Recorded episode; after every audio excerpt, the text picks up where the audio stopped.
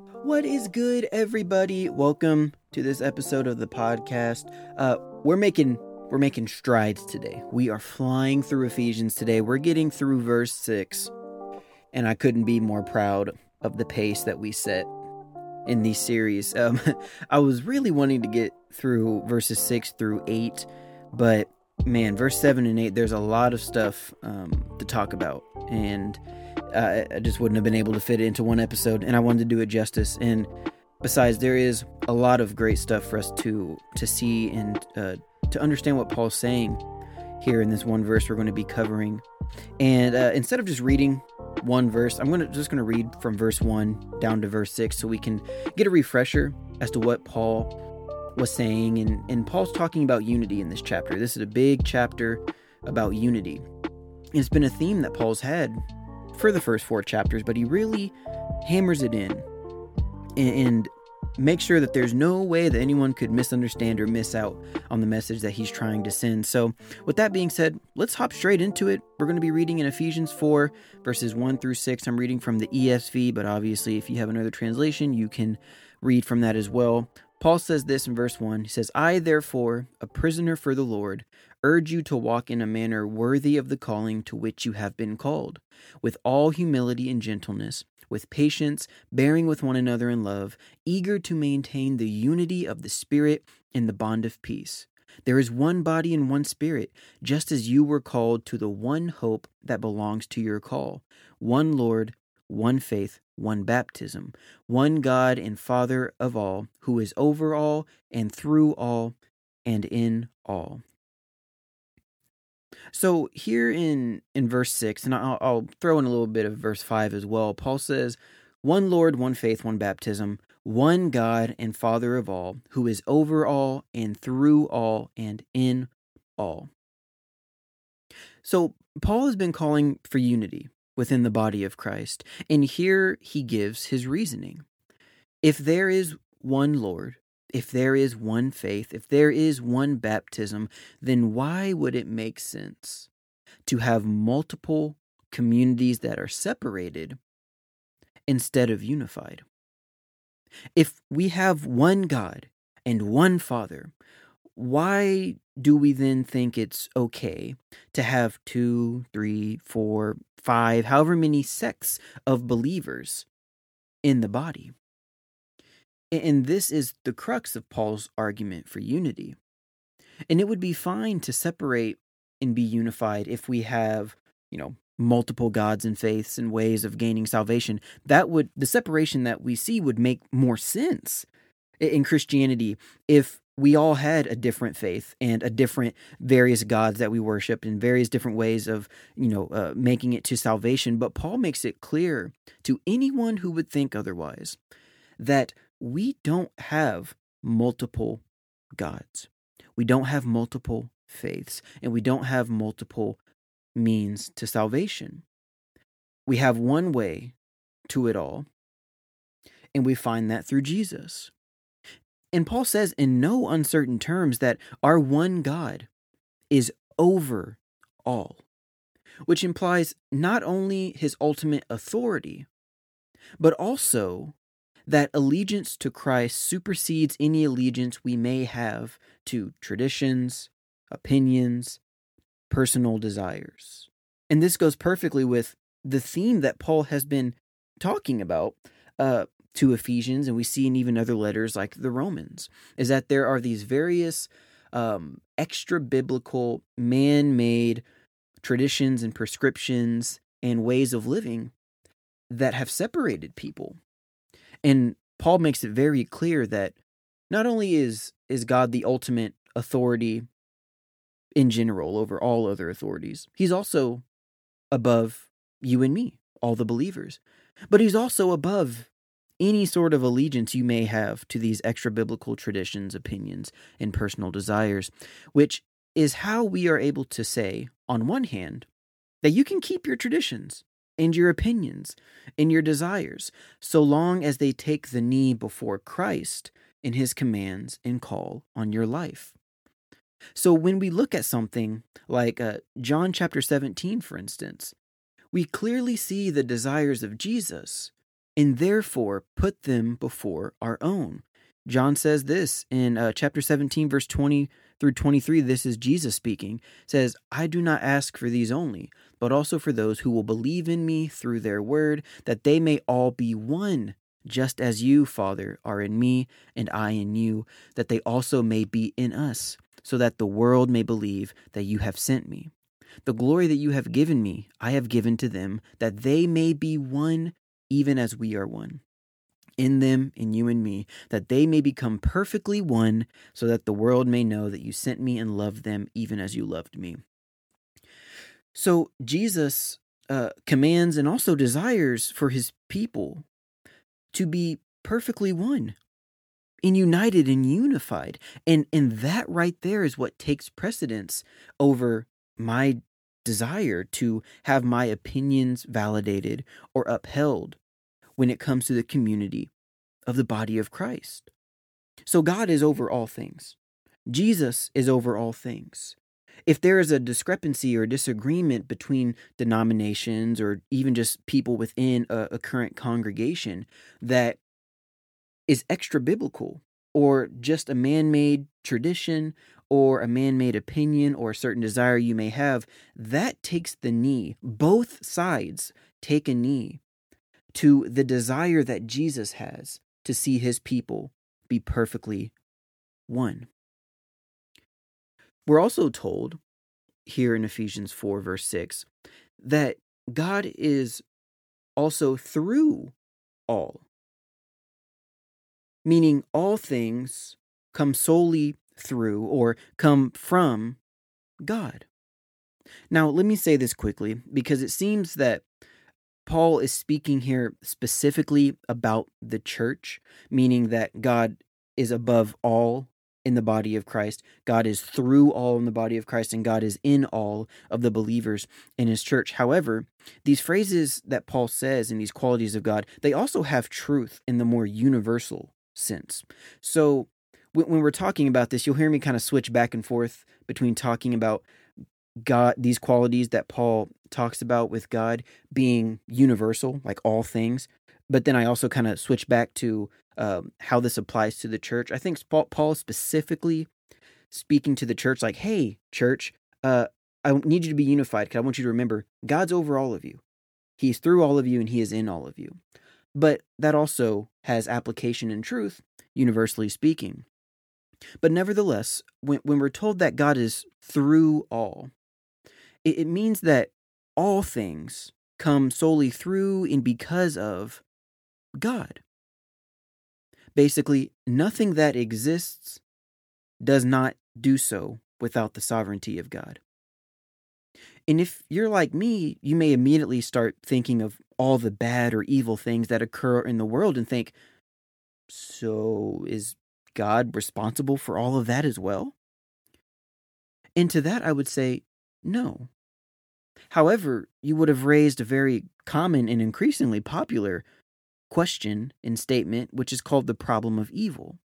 And this is an argument typically that atheists use to try and disprove the existence of a morally perfect and all powerful and all knowing God. And the argument goes something like this If God is all knowing, all powerful, and morally perfect, then he would not allow evil to exist in the world because he would be perfectly good and have all the power to stop it. However, we see that there is evil in the world. Therefore, an all powerful, all knowing, morally perfect God does not exist. And answering this problem of evil certainly deserves a, a, whole series of episodes. And there are many great philosophers and apologists who do a great job of tackling these problems and answering them in a, a very effective, concise, and clear way. Uh, William Lane Craig, he's one of the one of the best Christian religious philosophers probably to ever live. Uh, a YouTube channel called Capturing Christianity. He does a lot of great work talking to philosophers uh, regarding the problem of evil. And one of my favorite religious philosophers, Alvin Plantinga, uh, actually pioneered one of one of the best defenses uh, against the argument of the problem of evil. But a quick answer that would definitely not fully flesh out all the things and all the the various uh, rebuttals and whatnot, but just kind of a, a stock answer that we can look at here would be that God can be morally perfect and all powerful and all knowing and still allow evil to take place in the world he created. And there's typically two categories of evil that are mentioned when we talk about this. The first one being human evil, um, acts that humans do to each other. And the second being natural evil. And natural evil would be things like hurricanes, random accidents, weather events, uh, things like that. And human evil would be things like murder, theft, kidnapping, all the things that humans do to each other. We are no strangers to the evil that human beings can bring about. In the free will defense, is a defense that Alvin Plantinga came up with. And, and this easily handles the problem of human evil. The, the evil that humans cause, the pain that goes along uh, from human interaction. And simply put, it's the idea that God is a respecter of human free will. He has gave us all the ability to freely choose to do an action or not to do an action, even if that action is sinful and wrong. And the reason that God gives us free will is so that we can attain the the highest good that can possibly be attained, which is the ability to love. Because if we do not have free will, if our actions and the things that we desire and care for are predetermined or programmed automatically, if we're desired automatically and programmed to do good or to love God, then it is not real love since we had no choice to choose otherwise. God desires genuine relationship with his people. If you read scripture, it's very, very clear that God desires an actual relationship with his creation. His ultimate desire is, is love and a family and relationship with his creation. And the only way that God can attain this. The only way that that love can actually be attained is by granting human beings the ability to freely choose or reject him. And because we have free will, we can freely choose to do evil and cause pain and suffering. But because God is a respecter of free will, he allows us to freely make bad decisions. Otherwise, we would be human machines. It's been said before that we would just be moist robots with no capacity to experience joy, happiness, or love. But however, God has given all of humanity the ability to experience these things, the ability to love in the midst of evil human beings. And He has done this by freely choosing to give us free will, so that if we so choose, we can love and follow him. And when it comes to natural evil, there are various arguments for God's reasoning uh, behind allowing natural evil and the causes of natural evil. And we don't have time to cover them all here, but I would encourage you all to check out um, William Lane Craig and Capturing Christianity, and, and they they have various articles and uh, papers and videos discussing natural evil. But the current view that I hold regarding natural evil, which admittedly isn't the mainstream, and I, honestly, I don't know why, it's this view that was given by Alvin Plantinga, one of my favorite Christian philosophers. And he quickly throws this view out in one of his books and then continues on. Uh, but honestly, it's quite compelling. And let me explain. And, and this argument works really for uh, Bible believing Christians. Because if the Bible is true, then the argument that is laid forth it perfectly coincides, coexists and coincides with what we see happening uh, in the world with natural evil. So the Bible teaches very clearly that spiritual beings do exist, and typically in popular tradition we call them angels and demons. However, the Bible speaks about them in a more nuanced way. Anyway, it's clear that these beings created by God, these spiritual beings, that they have free agency to make good and bad decisions. They have free will, the Bible teaches, just like human beings do. And we know this to be true from one of the most popular uh, enemies in Christianity, which is Satan. We also know from the New Testament that demonic influence is a real thing where spiritual beings can have a visible effect in the physical world.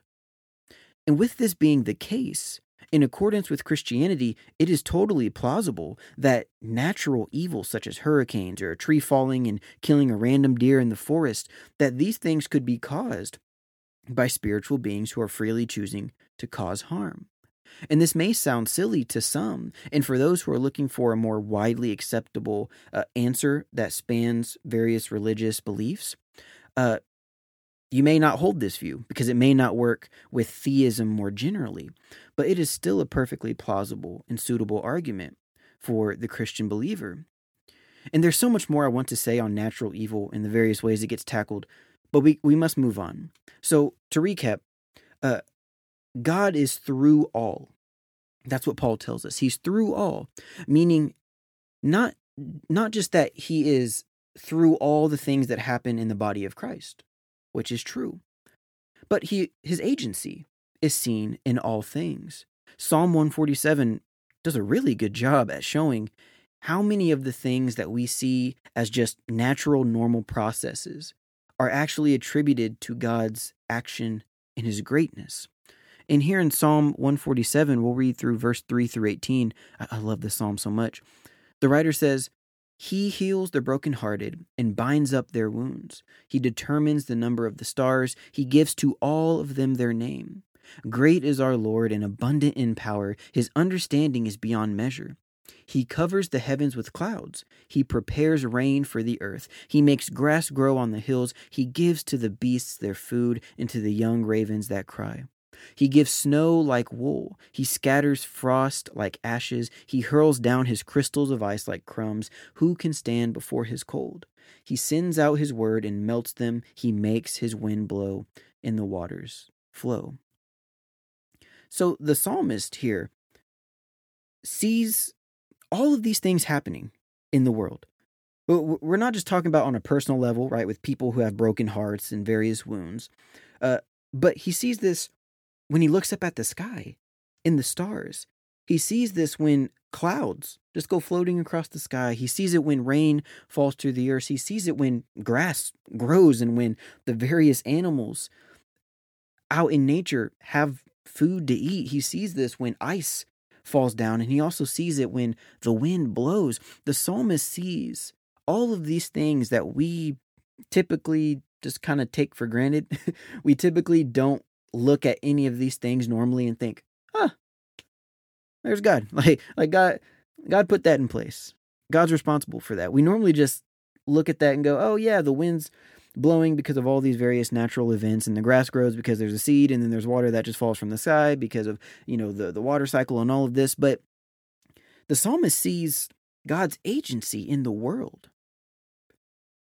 And like I pointed out before, I, I do think that this particular passage in Ephesians, that Paul is speaking specifically about the church, that God is above the church and through the church and in all the church. But man, we, we should definitely take some time and have the view that the psalmist had here in Psalm 147 and just look at all the things that happen day to day that we just take for granted and understand that that's because God is working through it all. That's all because of God's agency. But going back to what Paul says in Ephesians, this is speaking more specifically about the church, and we will see this context more clear uh, in the next few episodes as we get further into chapter 4. We're also told here in verse 6 that God is not only above all and through all, but he is in all. And I really like this for two reasons. One, because Paul seems to reiterate what he says in chapter 1, verse 23, Paul points this out. He says, And he put all things under his feet and gave him as head over all things to the church, which is his body, the, f- the fullness of him who fills all in all. And the second reason, both chapter 1, verse 23, and here in chapter 4, it shows us God's omnipresence. In traditional Christian doctrine holds that God is omnipotent, omniscient, and omnipresent meaning he's all powerful, all knowing, and all present.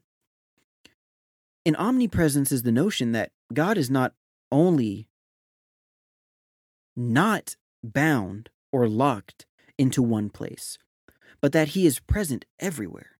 There is no place where he is not. And this omnipresence does not necessitate that we always feel or sense God in every place and situation, uh, but it does mean that God is everywhere. And there's a great quote uh, from gotquestions.org. They're actually a really great resource for just a lot of questions that uh, Christians, or if you're reading the Bible, you may have. Uh, so go check them out. But they say this quote God's omnipresence is his attribute of being everywhere at once. He is omnipresent even when we do not experience his presence. He is here even if we do not recognize him. End quote. There are times where God's presence, you, you may not feel it. You may not feel it emotionally, or, or you may not feel a, tug on your heart or in the spirit. Omnipresence doesn't mean that you always feel God, but it does mean that God's always there. And we do see times where God's presence is made known in a very obvious and explicit way. We see this with Moses, Moses in the burning bush, and more importantly, we see this with Jesus. John chapter 1 verse 14 says this that the word became flesh and dwelt among us. And we have seen his glory, glory as of the only son from the father full of grace and truth. And what's so cool about uh, John 1:14 is that the Greek word for dwelt that Jesus came and dwelt among us, it's the word skenoo, which means to have one's tent or to spread one's tabernacle. So we're told that God Himself became flesh and set up His tent or set up His tabernacle among us. And this has really important significance if we remember back to the Old Testament and Israel's journey through the wilderness. Uh, where was God's presence dwelling? It was dwelling in the tabernacle. God, God gave Israel very explicit instructions on building this tabernacle that would then be the, the groundwork for the temple that we see uh, played out throughout the Old Testament. And Jesus, uh, he manifests his presence, and it's said to be among humanity. Jesus sets up his tabernacle, the place that that in the Old Testament was understood this is where God's dwelling with his people. And Jesus is now setting up his own tabernacle to dwell here on earth. That's really, really cool. Um, in the same way, Paul points this out in Ephesians 2 that the new temple, the new dwelling place for God, is not the physical tabernacle, it's not the physical temple, but it is within the body of Christ, it's within the church. So when Paul says that God is in all, not only is it a universal statement of God's omnipresence, but it is a theological statement of God's dwelling rest in the body of Christ, which is made up of all of his children. Christ is in all of us, and his presence is made known in the entirety of his body. That's how we know that God is above all, that he's through all and he is in all not just in the universal sense, but within within his church, God is above all of us. His desires, his commands, they go before and have more authority than anything that we personally desire or want to uphold. God is through all of us. Everything that comes to be all the good things that we have, all the blessings that we have, it, it, all comes from an agency of God. When you wake up in the morning and you see the sun shining, yes, it's been doing that for thousands and thousands or millions of years, whatever you believe. It, regardless, God put this into place. And God is in all of us. This makes what Paul says in Ephesians 2 about the church being his temple, it makes it that much more powerful. Because how on earth would we ever be okay with separating